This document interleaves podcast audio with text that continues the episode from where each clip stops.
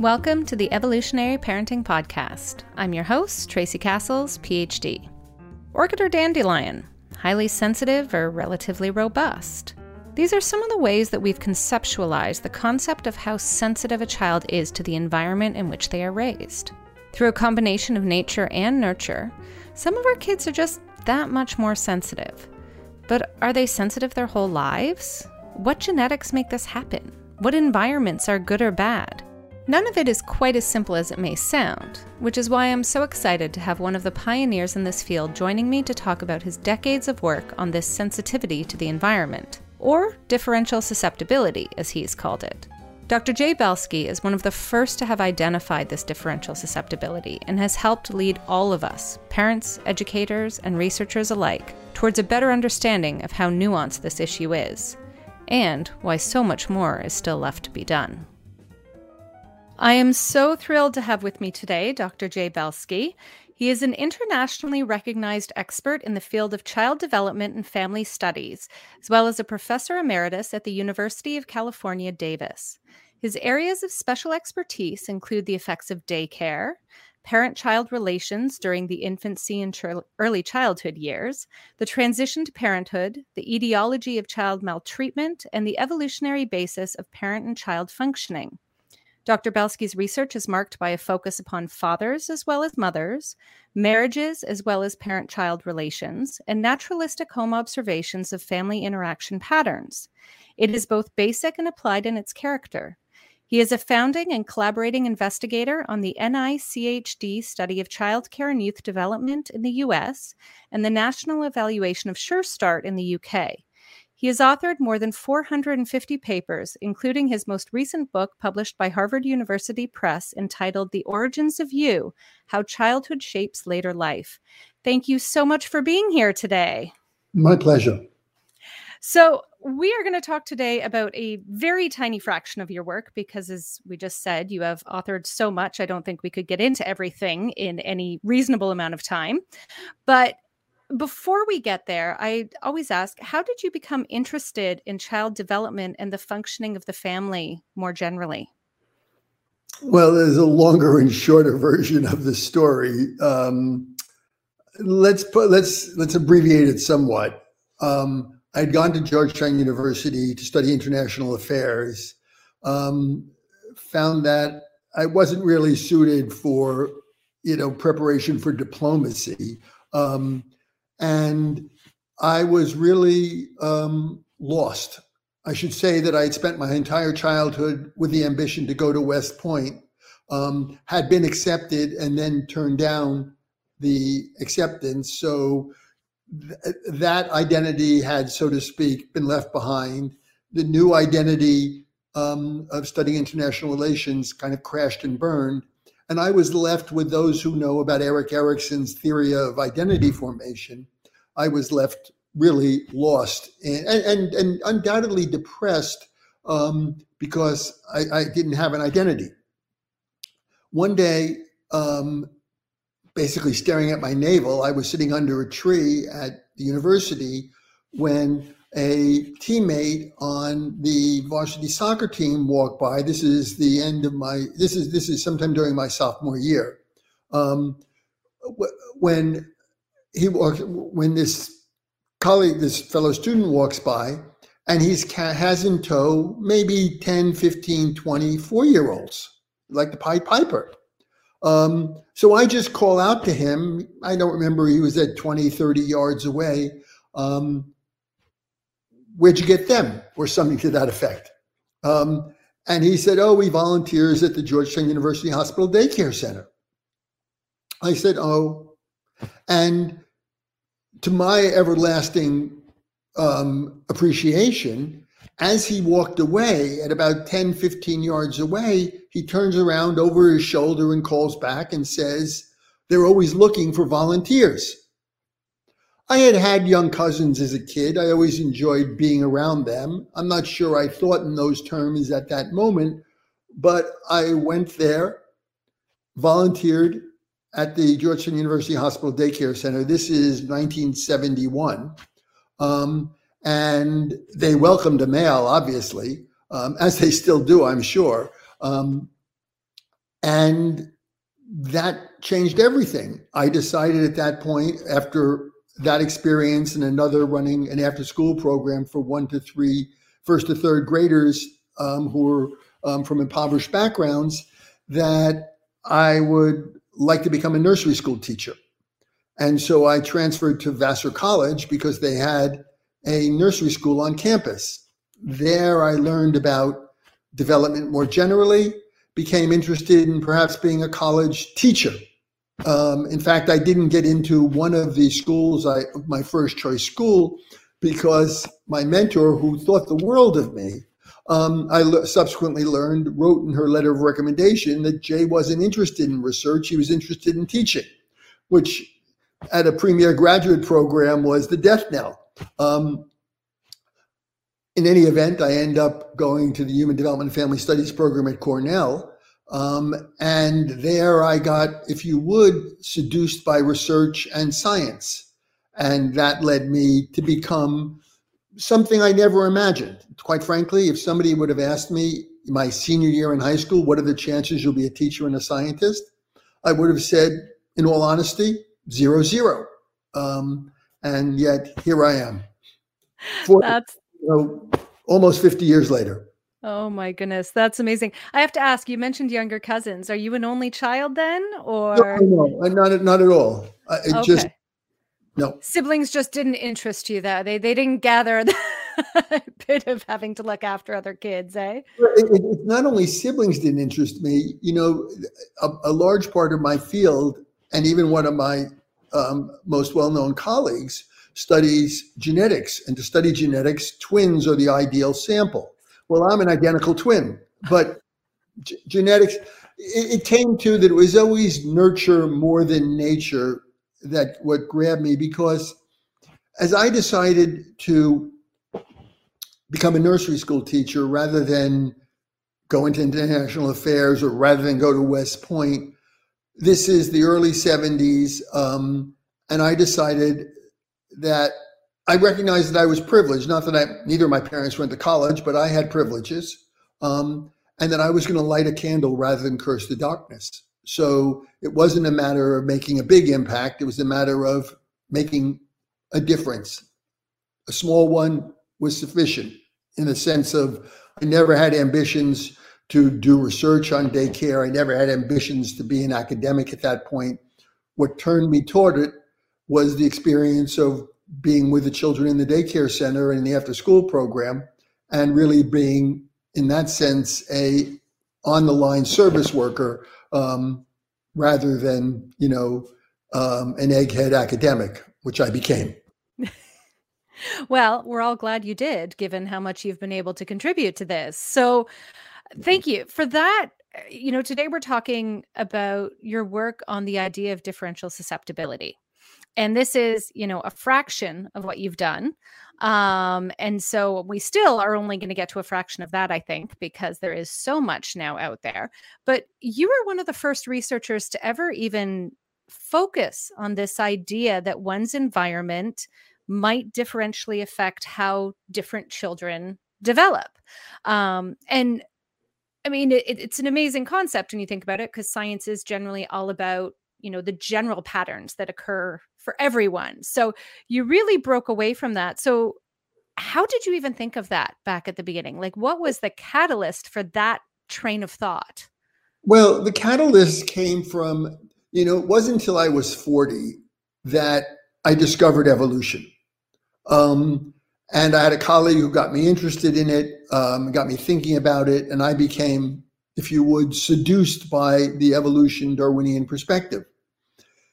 And it, you know, in my training and in the field for the most part, the notion of that we, why do we learn anything? Um, not just for the moment, but to have a skill, a tool for the future.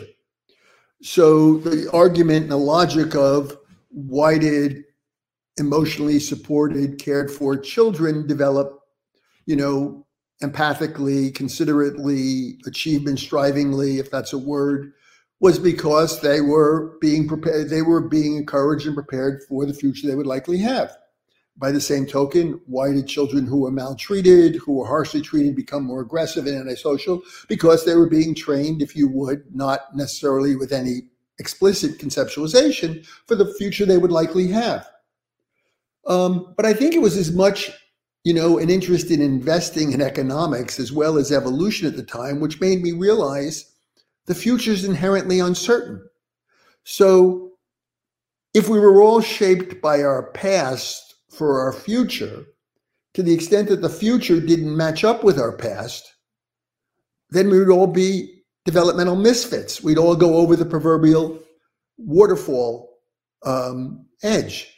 Um, and that said to me that it wouldn't make sense for everybody to be equally susceptible to their experiences and exposures while growing up. That is, we should have some people who are, if you would, malleable, trainable, susceptible, kind of, I think about it like wet clay, who can be molded. And we should have other people who, what I would call not a plastic strategist that I've just described, but a fixed strategist who came out, this is where I'm going to be you know, short of something disastrous happening, I'm going to be who I've always been.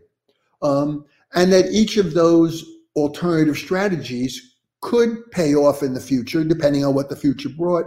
And probably each paid off in the past at some place over our evolutionary history, so that my thinking at the time was that we'd have genes.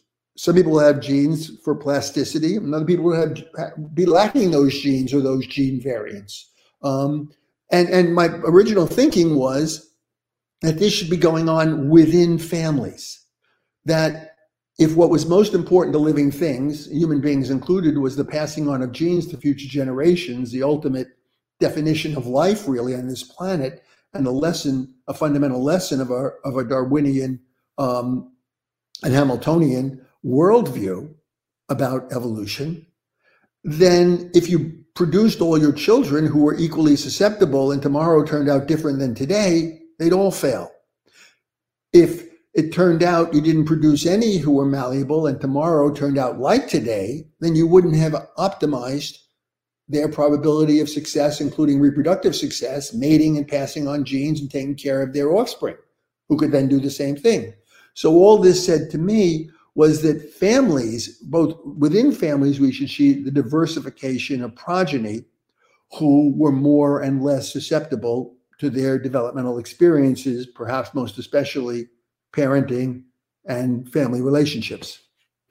So I'm going to kind of veer off and take something you've said there that struck me because I think it makes a ton of sense, especially the within family context. How do you think that gets affected when we suddenly see a shrinking of the families. So, you know, you think historically there's often been lots of kids, you could see greater variability. Now, if you think about like a Western construct, we've got, you know, these one or two fam one or two child families. Does that alter the kind of evolution that we might expect going forward? Um, I mean, the answer is going to obviously be it could. Um, but I, but I think you're right. In a, in a lot of ways, um, you're putting all your chips in one or maybe two baskets. Um, you know, you hear stories about people who have one child and God forbid some terrible disease or COVID or does them in. And my response is, you know, that's why you always have, that's why you have two children because one's an insurance policy for the other. In fact, this is how life has always worked. The more risky tomorrow is, depending on where you live and where you grow up and what you're exposed to and what your ancestors have been exposed to, the more offspring you have. Because maybe to have four grandchildren, you need to have six children because of the risks they face. But in a modern world, to have four grandchildren in an affluent society, maybe two kids get you that job done. So we're shrinking our families with an understanding, not necessarily conscious, that the future risk terrain looks very different yeah. than it once might have, or it does someplace else. Yeah. I do wonder in the long run, too, how that's going to affect the kind of what we'll get to, but the distribution of these various traits, which ones become more applicable to the type of risk profile we have going forward. But as we get there, so you mentioned genetics, we've talked about susceptibility One of the things that you've talked about in your work is something you've called about the cumulative genetic plasticity. And this seems way more complex than just being genetically predisposed to something. Can you tell us a bit about what this means and how it relates to differential susceptibility? Yeah, um, let me make some analogies. Okay. If you want to be healthy, is staying away from a lot of fatty food enough. If you want to be healthy, is getting exercise enough. If you want to be healthy, is eating your protein, your healthy carbohydrates, your vegetables, your fruits enough. No one of those things may be enough, but the more of those things you do, that you accumulate, the more likely you are to be healthy, have a good immune system, live a longer rather than a shorter life, all other things being equal. Well, in the early days when, and just like that, we've had a long history within the study of human development of creating something called cumulative risk. That if I know you were maltreated, you were poor, your mother was depressed, you grew up in a, in a violent neighborhood and you went to a lousy school, I have a lot more predictive power. I accumulate those risks than if you only had three of those, or two of those, or one of those. In other words, as risks accumulate, vulnerability, adver- adversity, the effect of adversity becomes more powerful. When we started measuring genes, people measured them one at a time because they were so expensive. These are called candidate genes. And different genes kept popping up in the literature as potentially being, quote, what I call plasticity genes. And so my thinking was, hey, instead of looking if having this plastic would be plasticity gene would make you more susceptible to environmental influence, what if I put several of them together that had popped up in the research literature that made them look like plasticity genes. So that became cumulative genetic plasticity. That is, you had multiple genetic variants that pointed in the direction of making you more susceptible. So the more you had, it seemed to me, a good hypothesis would be the more likely you would be susceptible in the same way, the more environmental risks you face, the more likely you're going to have problems, the more health behaviors you engage in, the better your long term health will be. So it's just really applying that thinking to singular candidate genes. Are there still people focusing only on the singular candidate genes, or have most people kind of transitioned towards this thought? Well, actually, what has happened is that we've gone from no singular candidate genes are, are dead because what, what happened was geneticists discovered really to their surprise that even if you were looking at genotype phenotype associations like genes for aggression genes for schizophrenia. That individual genes that might be related to schizophrenia accounted for so little of the variation and who got schizophrenia that they realized that came to realize that most phenotypes schizophrenia aggression good looks good eyesight whatever curly hair were a function of many many many many genes and even accumulating a select few candidate genes was misguided so they moved to something as genes got more got much cheaper to evaluate to measure, they moved moved towards something called GWAS, um, genome-wide association studies. So now I could take. Initially, it was like a thousand gene measurements, and it became a million gene measurements, and now relate those to schizophrenia or aggression or curly hair, and discover a subset of maybe 800 or 1200 or 3000 variants that collectively seem to be related to curly hair or aggression and that kind of thing. Now, the complication is that we don't really have a construct. Okay, so aggression, schizophrenia, curly hair, those are all phenotypes. And they're measurable phenotypes reliably. We don't really have a phenotype for, or we haven't really had a phenotype for plasticity, developmental plasticity. In other words, the whole idea of differential trans, differential susceptibility is let's treat susceptibility to environmental influences as a trait in the same way we treat height or curly hair or green eyes or intelligence as a trait.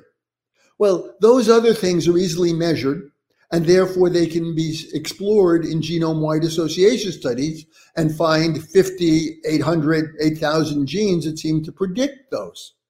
But we don't have a reliable measurement of, of plasticity, so we could sort people into being more and less developmentally plastic, because if we could, then we could link up this 10,000 or a million genetic variants with plasticity. Now, somebody try to do this in a very imaginative manner. We can get into that. I'm not sure you want to, though. I would love to. Please go. I am fascinated by this because it is. What this guy decided to do was, um, and unfortunately, very young, he passed away. Um, and I'm blocking on his name, which is unfair, and it will come to me because he should get all the credit. Is what he did was he said, you know, if you take identical twins like me and my brother, who share 100% of their genes. In some cases, those identical twins are very similar to each other. In other cases, they're more different. They may not be usually different, but they're more different. And he surmised that perhaps that reflects differential developmental plasticity, that those who were different were having different experiences in each other, and that was shaping them those who were very similar were also having different experience in each other's, but those weren't shaping them. So what he did was he took anxiety as a measure of children and had a large sample and divided that into those who were more similar and those who were less similar, the twin pairs on anxiety. And so now he had two groups. And now he did a GWAS, a whole genome association study, and said what genes distinguish what gene variants distinguish those more similar and less similar identical twin pairs. And now the big question becomes is that a general, has he detected genes for plasticity in general? Or has he detected genes for plasticity that affect anxiety? And we don't have a good answer to that question yet. But his, gene, what is interesting is that his gene subset has been used most recently with colleagues of mine, and, and I'm involved in this. In fact, it was my idea to look at how marital couples having difficulties responded to marital therapy of a certain well evaluated kind. And what we discovered was that couples that had more of these seemingly quote, anxiety plasticity variants or general plasticity variants, because we can't be sure, they benefited from the marital therapy more than the other people who didn't. And, and, and this brings us to a very important issue, which is we read all the time about a treatment that is effective. But that doesn't mean it's equally effective or even effective at all for everybody. And and so what this raises interesting possibilities. The day may come when we can figure out should you get this treatment. In fact, in this week's Economist magazine, there's a story about this in terms of drugs for certain illnesses. They call them pharmacogenes. And if you carry certain variants, then the drugs work. If you carry other variants, then the drugs don't work. Well, apply the same thinking to behavioral interventions, to families, to children, to workers, to soldiers. We're always trying to influence people. Um, and we make the assumption that something that is found empirically, evidence based to works, we glibly think it works for everybody. Well, of course it doesn't. And if you asked anybody who did that work, they'd say no. But the implication seems to be, the takeaway message seems to be that yes, it does.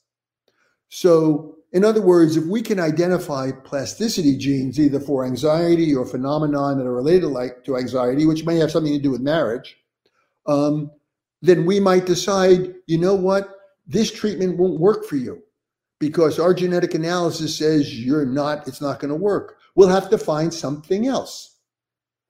For you, a genetic analysis reveals that people like you benefit from this treatment. So now it pays to give you this treatment. So maybe the day will come, as it will with drugs, or it already is with drugs, where we can be more efficient in our application of expensive treatments and maximize their efficacy and go look for different things for other people. Because one of the interesting questions becomes, and I think we've sort of answered it recently. In fact, I talked earlier about what I call plastic strategist and fixed strategist because talking about two types of people, some people call them orchids and dandelions. I don't use those terms mostly because I didn't invent them, and I'm envious of the people who did. A catchy ter- terminology is a, is a useful thing.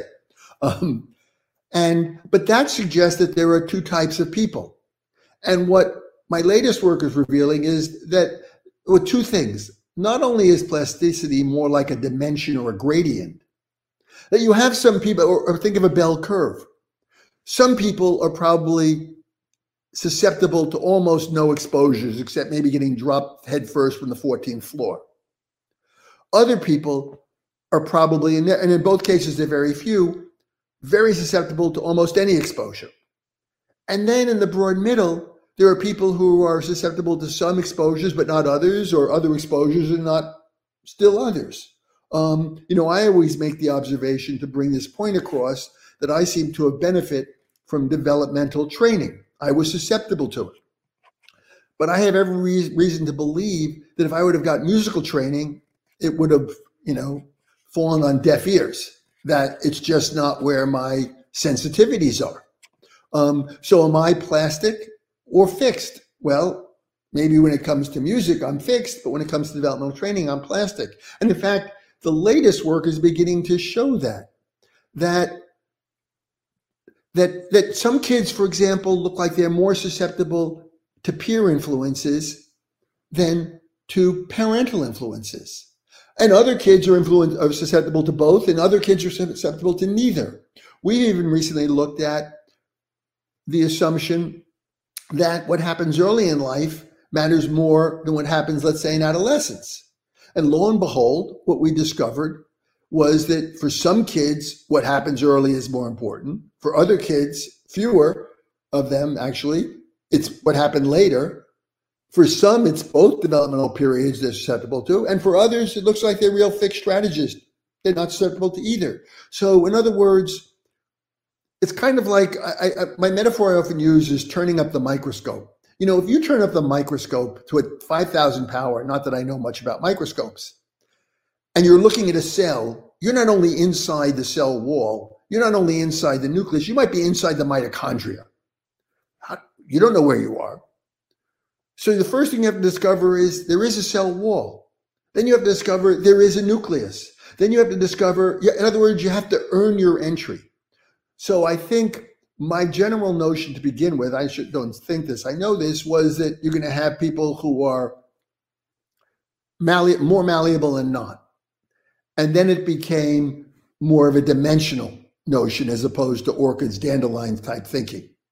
And then it became susceptible to what?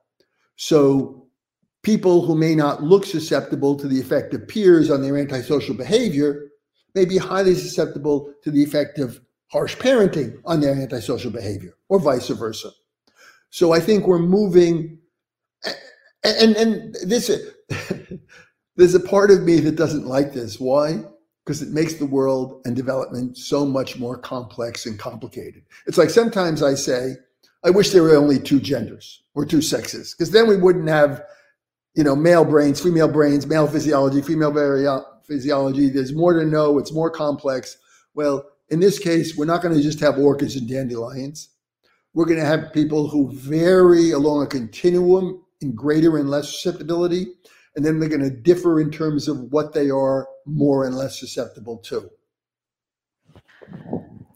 That is a lot. Um, and I have well, a lot of thoughts from that. But the first one that comes to mind is you mentioned, because I, I, have notes here on that paper, the adolescent study finding these differential effects at different ages.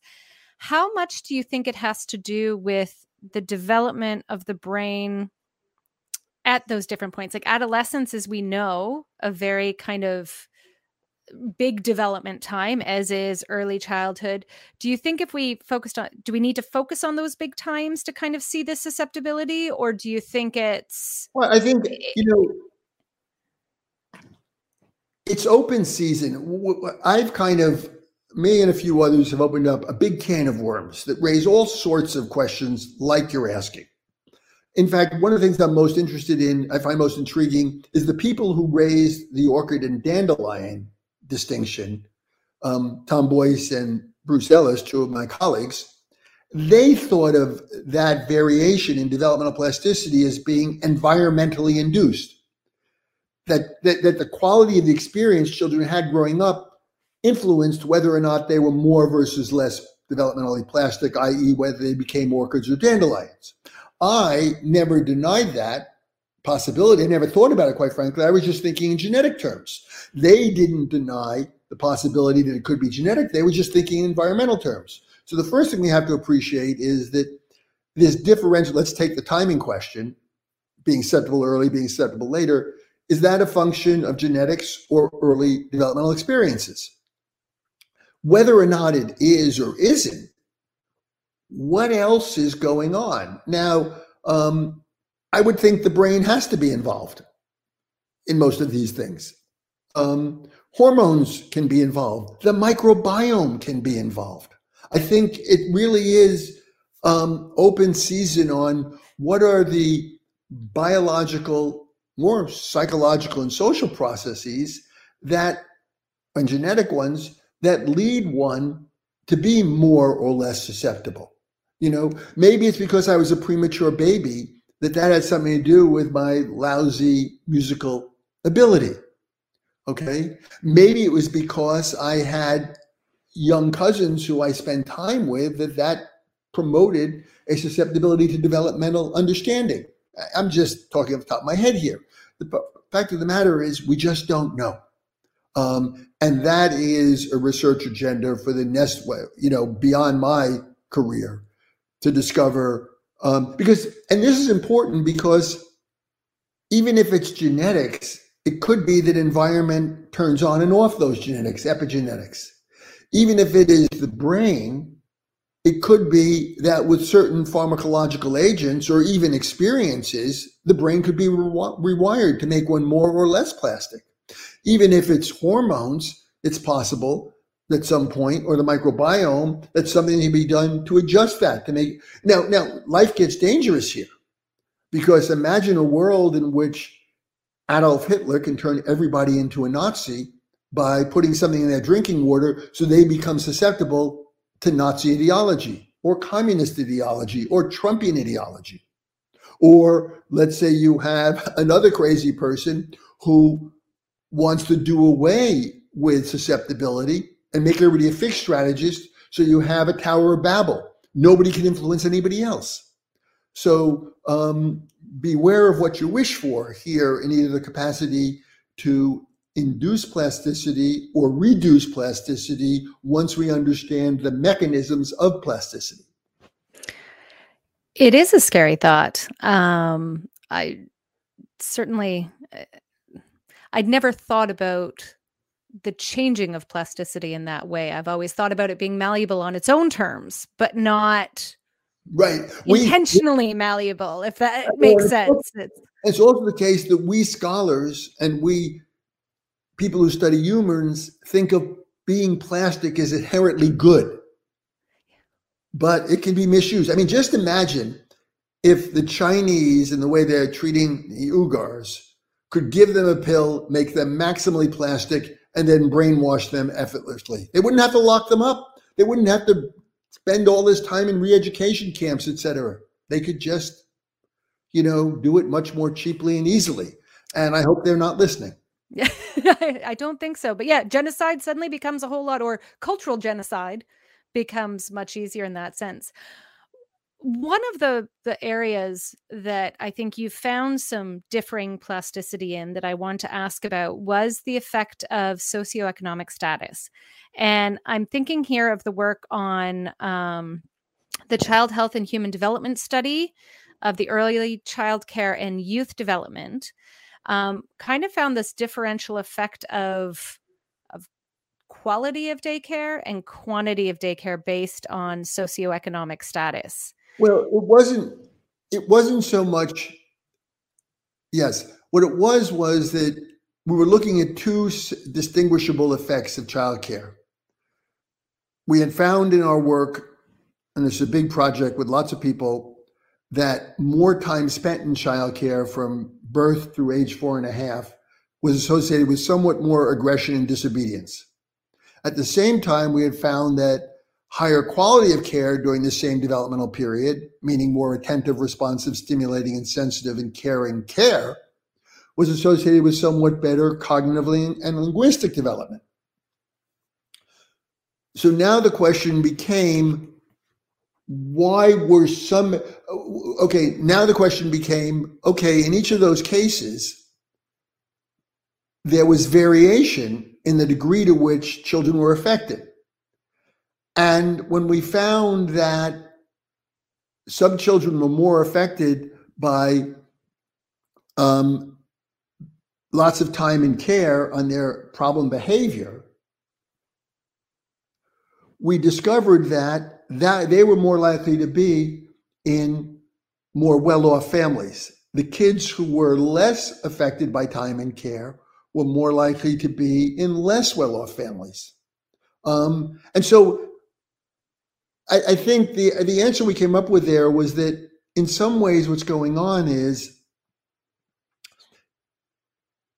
in, in, in affluent, well-educated, caring, sensitive families, using childcare often is you can think of it as trading down in the quality of care you're going to get. Even in good quality care, it may not be as good as what you get at home or would have gotten at home.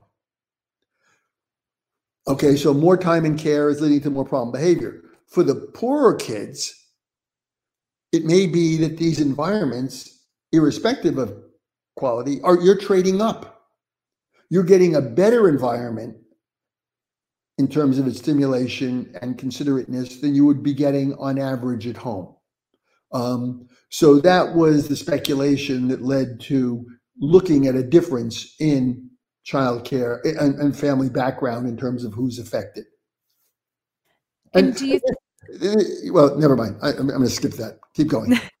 well, I was going to ask that. Do you think there's a link to the genetic plasticity with some of those? Do you think that um, SES is something that might modify that plasticity? Like you've talked about, drugs may in the future modify okay. it, all these things, but well, something SES, like socioeconomic status. Right. I would make a distinction here on the one hand, you could be asking me, maybe the reason the more affluent kids were more susceptible is because they carry genes for susceptibility. Okay, that's one possibility. I don't think it's likely, but it's possible. Until somebody can really test it, it's open season on the question. Um, and it's not a bad question. Um, the other issue of socioeconomic status goes back to Boyce and Ellis's thinking about environmental regulation or shaping of plasticity. Because interestingly, what they observed was that the very the most what, what, what their theory and evidence has come to support is that the, is that what they call a U-shaped in a, a U-shaped an in, a U-shaped relationship. That is, for kids who get really good care and for kids who get really bad care, that induces plasticity.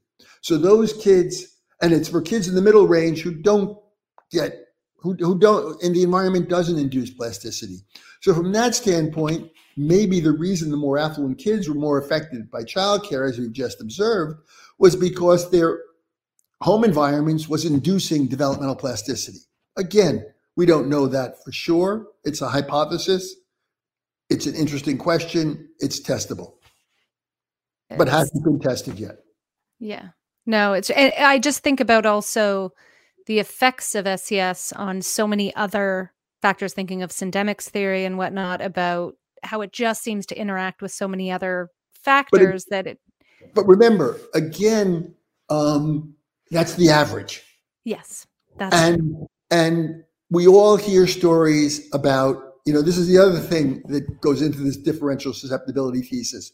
There are kids who come out of problematic environments that do just fine. They're kind of like fixed strategists who, you know, whatever they were exposed to was water off a duck's back. And by the same token, we have children who come out of seemingly healthy, well functioning, affluent, supportive, caring, um, devoted families who, you know, don't follow that script. They could be fixed strategists who simply have, you know, playing a different instrument, so to speak. Um, so so it's an interesting question of you know what role social class is playing. It, it, it, do we have genetic variation across the classes, which is related to plasticity and susceptibility, and or do we have those variations in social class inducing and developing and fostering differential susceptibility, high or low? Or as I would think, almost a mix of the epigenetics of it, of having well, the epigenetics need to be go into that in both yeah. cases because yeah. I mean, even if it's even if I carry the genes for okay, take me for example. Um, I went into study development. Let's say I have genes that predispose me to excel there. If I hadn't gone into developmental field, maybe my epigenome would be different, and I wouldn't have, if you would, the understanding I do today. Okay. Or it might have been as I, you know, floated the long shot idea to make a point earlier that maybe if I hadn't been exposed to young children at a young age, my cousins, then my epigenome would have been different. And I never, and, and when that kid walked by, when that fellow student walked by with all those kids in tow, I never would have asked him, Where'd you get them? Because I wouldn't have a sensitivity toward children. No, very true. Very, very true. I want to jump back to what you talked about earlier about this differential view, kind of getting away from the orchid and the dandelion, this binomial view of of each side to this more normal distribution of everyone in between and we have it um, which obviously is is the research you've found recently and it certainly does pan out that it makes and, and it makes more sense i think that we would have a broader distribution but can we think about both normal distribution, but also perhaps a cutoff in terms of kind of clinical significance of these types of behaviors to a person's functioning or what we think about in terms of their environment? Um, you know, there's very few things in human development that are have cutoffs. You know, if you ask yourself, why is he a schizophrenic and he's not? why is she depressed and she's not? They're both acting strange. They're both sad. It's because of the bloody insurance companies. They need a diagnosis. A diagnosis requires cutoff. If you don't have, so insurance companies inv- are indirectly and excessively dictating our science. The fact is that most human phenomenon, there are, there are differences, are dimensional. They're continuous.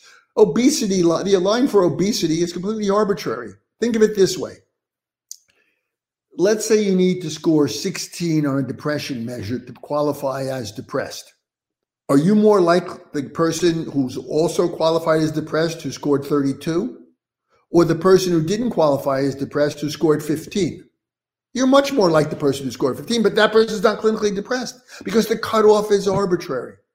So I think we need to think about probabilities here, greater and lesser for most human phenomenon, not, you know, what makes you tall? You know, when I grew up, if you were six foot, you were tall and you should be a basketball player. Six foot in the NBA today is, you know, you're going to have a hard time. You're going to have to be super duper good to make the NBA at six foot.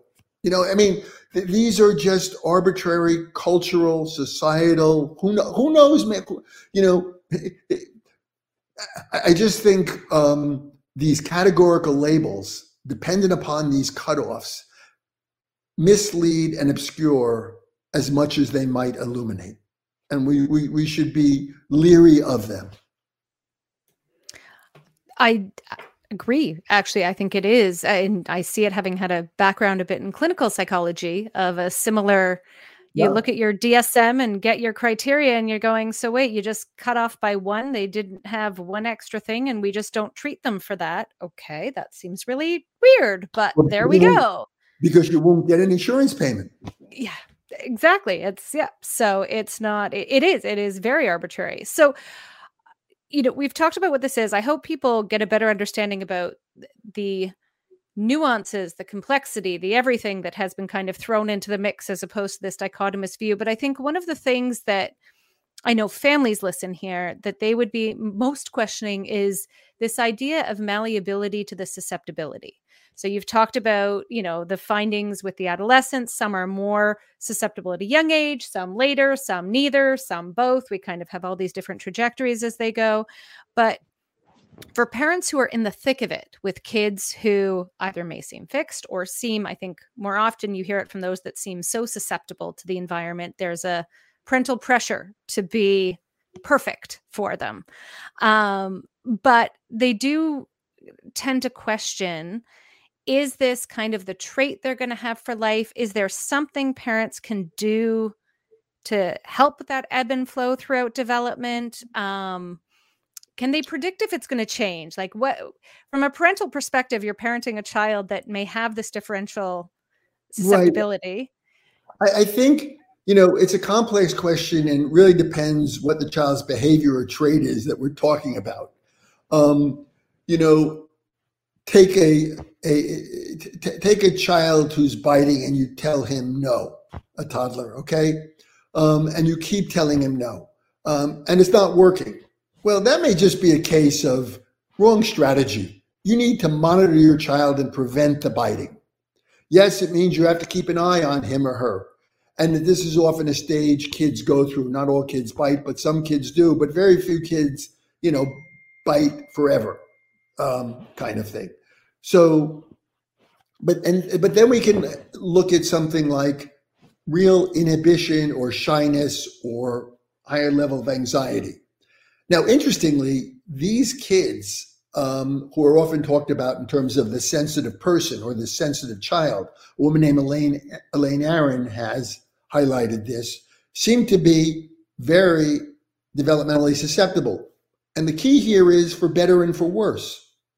So, and, and, and, and enabling these children to be less susceptible takes some skill that is to say, if you're just shoving them into situations that scare them, that immobilize them, etc., you're not doing them any favors or yourself.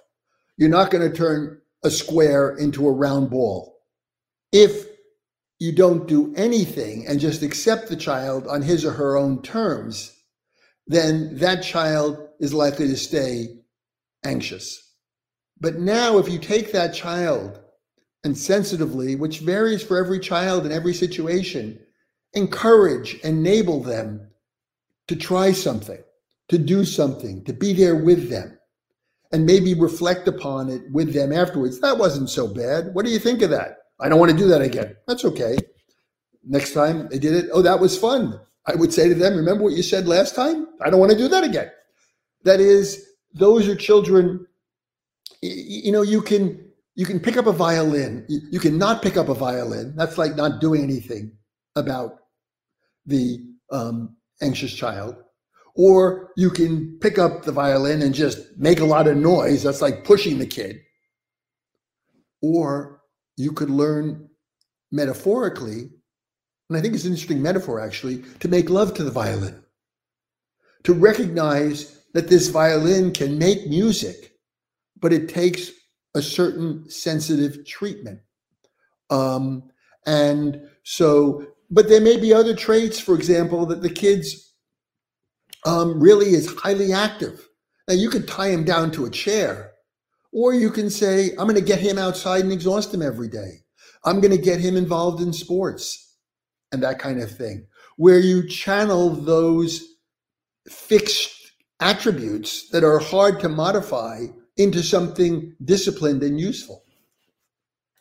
Do you think that many of our, our structures in our society are conducive to allowing parents or children to approach the way you did? Like, I think about schools, daycares, which you've had a ton of experience researching. And you've really hit on something incredibly important. You know, we're a society these days, and rightfully so, that is very much concerned about diversity. But you know what? When it comes to how you're supposed to be, we we have this idealized, romanticized view of you should be secure, curious, ambitious, achievement striving, empathic, cooperative, caring. Okay? And everything is moved in that direction. And so you're forcing people or children who are not of that pers- those persuasions naturally to, you're basically telling that doing other things is bad, wrong. And that is, we need to tolerate more diversity in how we let kids behave. You know, obviously, biting is not one of those things. But there are a lot of, you know, I can remember being in my fifth grade class and being very confused because a good friend of mine used to get up in the class and walk around during the class. And I, I never quite got that. Well, I suspect that the teacher had spoken with the parents, and this was a strategy that instead of saying, Steve, sit down, and struggling with the kids, they just tolerated this. Now, obviously, there are limits on what you can tolerate, but that was a case where every round peg doesn't have to be forced into a square hole. And while there are certainly things we don't want our children to be, become, everyone, you know, it's like this leadership training why is everybody supposed to be a leader? What would happen if everybody thought of themselves as a leader? I mean, it's just crazy that we have these. Why does everybody have to be an A student? Um, it, you know, it, it, we just have these this ideal. If you look at nature, it comes in all sorts of variations. All sorts of developmental pathways can work out. And yet we are continually funding our kids all too much toward one set of values, goals, strategies for what you're supposed to be, um, rather than valuing difference and variety, tolerating it, and watching what it can become.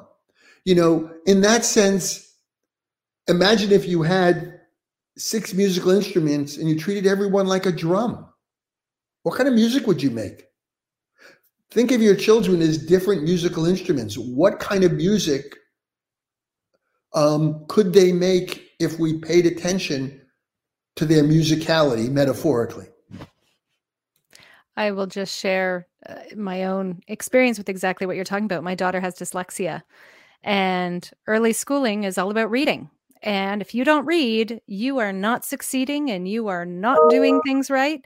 And yet, she is a brilliant artist. She is absolutely spectacular. And it took us a while to find the right fit for, you know, education that was going to work for her without trying to force exactly what caused massive anxiety and everything while still working on it but yeah. accepting a slower pace and saying hey you know what maybe you can do something a little different and letting us know how you understand the material that we're going over yeah. um, but it is I, I, hear that and i think it's really important that parents take that um, take that home in general because i think it's such an important lesson i have one more question if you have the time here um, well two more really but uh, the first one has to do with the idea of the acceleration of development that I know you've also studied. So, early life adversity can lead to, can, and again, not does, but can lead to this acceleration of development, um, kind of this this early life kind of development going on. Do you think that might affect potential sensitivity later? Like when I think about your adolescent study and some of the kids that might have modified their susceptibility, might it be that they kind of experienced a bit of this this early development and a shift towards just a different profile from that? I think it's a really interesting possibility. And a colleague of mine, Willem Franken, who's from the University of Utrecht in the Netherlands, actually has some theory about that. And his interesting observation is that some of us grow up in very consistent environments, be they good or bad. And others grow up in much more variable environments. Sunshine today, rains tomorrow, cloudy yesterday, and so on and so forth. And his analysis is, or his theoretical speculation is, that the more consistent an environment is, and thus the more predictable it is, the more the organism, if it's susceptible again, or if it's highly susceptible, can commit to a developmental strategy. It's almost like if I'm getting beaten every day, if my brother is picking on me every day, if every day I go out and somebody wants to steal the 25 cents I have in my pocket, if that's all I have, then I quickly learn it's a hostile world out there. And I close off that range of possibility of developmental pathways and prepare myself for that world because it looks like that's the kind of world I'm going to have. Now, I would argue that there are probably some kids who are less susceptible to that. But so here you could see that it's possible that there are children who are getting very consistent environments and who are having their developmental programs consolidated, solidified. Think about it, think about it this way that I'm a piece of clay and I'm very wet, but I'm getting made consistently into particular shape. So that dries me out very quickly. And that's the shape I'm going to be. But if I'm a piece of clay and after the person goes to, I don't know if you've done any ceramics, I did in high school, not any good. Um, that if that if you if I'm making something and I'm not happy with it, I crash it down and I add some more water, and then I try something else. I'm not happy with that. I crash it down. I add some more water. So, in other words, that program is staying open. So maybe that's the kind of kid who, come adolescence, is open to the adolescent experience, perhaps for brain reasons, hormone reasons, whatever, where the other kid who's been consolidatedly shaped is already on his trajectory or her trajectory, and you're going to have to move a mountain to get them off it. So yes, I think it's eminently possible that um, your develop eh, from Willem's perspective, the consistency of your developmental experiences may result in you having an open or closed developmental program, which becomes very interesting because it raises the possibility that maybe what you want to do with kids who are growing up in harsh environments is not give them a consistently good environment, but a periodically good one. Keep that program open until they get in school. Then give them good schooling consistently. Because what you want to do is not let the family and the community life in early childhood determine their fate, but you want to keep adding, you know, adding water to that clay so it can remain malleable. It, um, could that happen? Good question. Yeah. It, it and I, I just want to clarify, but I think what you're saying too is that that malleability or that predictability can go both good or bad in terms of shaping that outcome. Absolutely. It's not Absolutely. like we talk about early life adversity, but also that consistent, predictable, positive environment, even if you're susceptible at that age, may make you you narrow that path and become fixed in in a different right. way than right. someone else. Oh. Exactly. All right. So my last question here that I have to ask is where do you, and you've talked a bit about this already, but I am curious about your own thoughts on the future of this research because there are clearly a million different directions it can go in. But what do you have planned in it, if anything else more? Because I know you have lots of other projects, but also where do you think it is most important well, for people to go to next? I think I would love to see, and I'm not in position to do this. I would, in the same way, um, God, I still haven't, my aging brain hasn't come up with his name. Um, in the same way, this young scholar came up with this idea of identical twins and doing the genome wide association study to detect plasticity, at least in anxiety. What if we did the same thing with regard to humor? What if we did the same thing with regard to athletic ability? What if we did the same thing with regard to shoe size? What if we did the same thing with regard to a whole bunch of different traits, at least ones that we think are susceptible to environmental influence? Now, what we would ask ourselves is we could make a, we have kids, do we have kids who are highly, who look like they're highly susceptible across a whole bunch of different outcomes? Do we have kids who look highly susceptible against some outcomes, others a few outcomes, others only one or two outcomes? So we can now have a cumulative genetic plasticity based on multiple genome wide association studies. And now we could take, now our hypothesis might be the kids who have more cumulative genetic susceptibility, as I've just described, do an intervention with them. They're going to be really responsive. The kids who have some, they're going to be somewhat responsive. The kids who have few, they're going to be a lot less responsive. The kids who have one or two, unless you hit the particular intervention nail on the head, they're not going to be responsive at all. So that's one thing to do. I think the other thing is goes to the, your question, Tracy, about the brain and my elaboration about endocrinology or the microbiome or epigenetics is that what are the mechanisms that instantiate and account for this variation in plasticity and will we get can we get to a point of manipulating those i mean let's go back to our example um, of the kid who gets the very consistent environment and then shuts down his developmental program so he's less susceptible in adolescence. Well, might we be able to pharmacologically or even therapeutically in some other more psychological and behavioral therapy open up that program so that even if he's turned into an SOB because of the harsh treatment he's gotten that's been closed off, and whatever we try to do all by itself in adolescence isn't working, if we can give a pharmacology or a therapeutic intervention that will modify the brain network, that will modify the endocrinology. I might not be able to change your history, but I may be able to change the process that is re- it affected, which leads to these outcomes we don't want or the ones we want to prefer we want to promote. I would love to see the results of both of those studies. It would be, and I know they'd be more than one study. I have to be very clear. I know it's not just one study. Those would be multiple lines of research to answer those in depth, but they would be absolutely fascinating.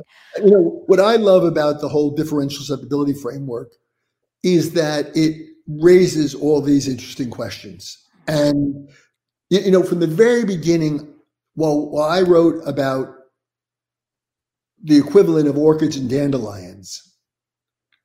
That is, kids who are more and kids who are highly plastic, kids who are not plastic.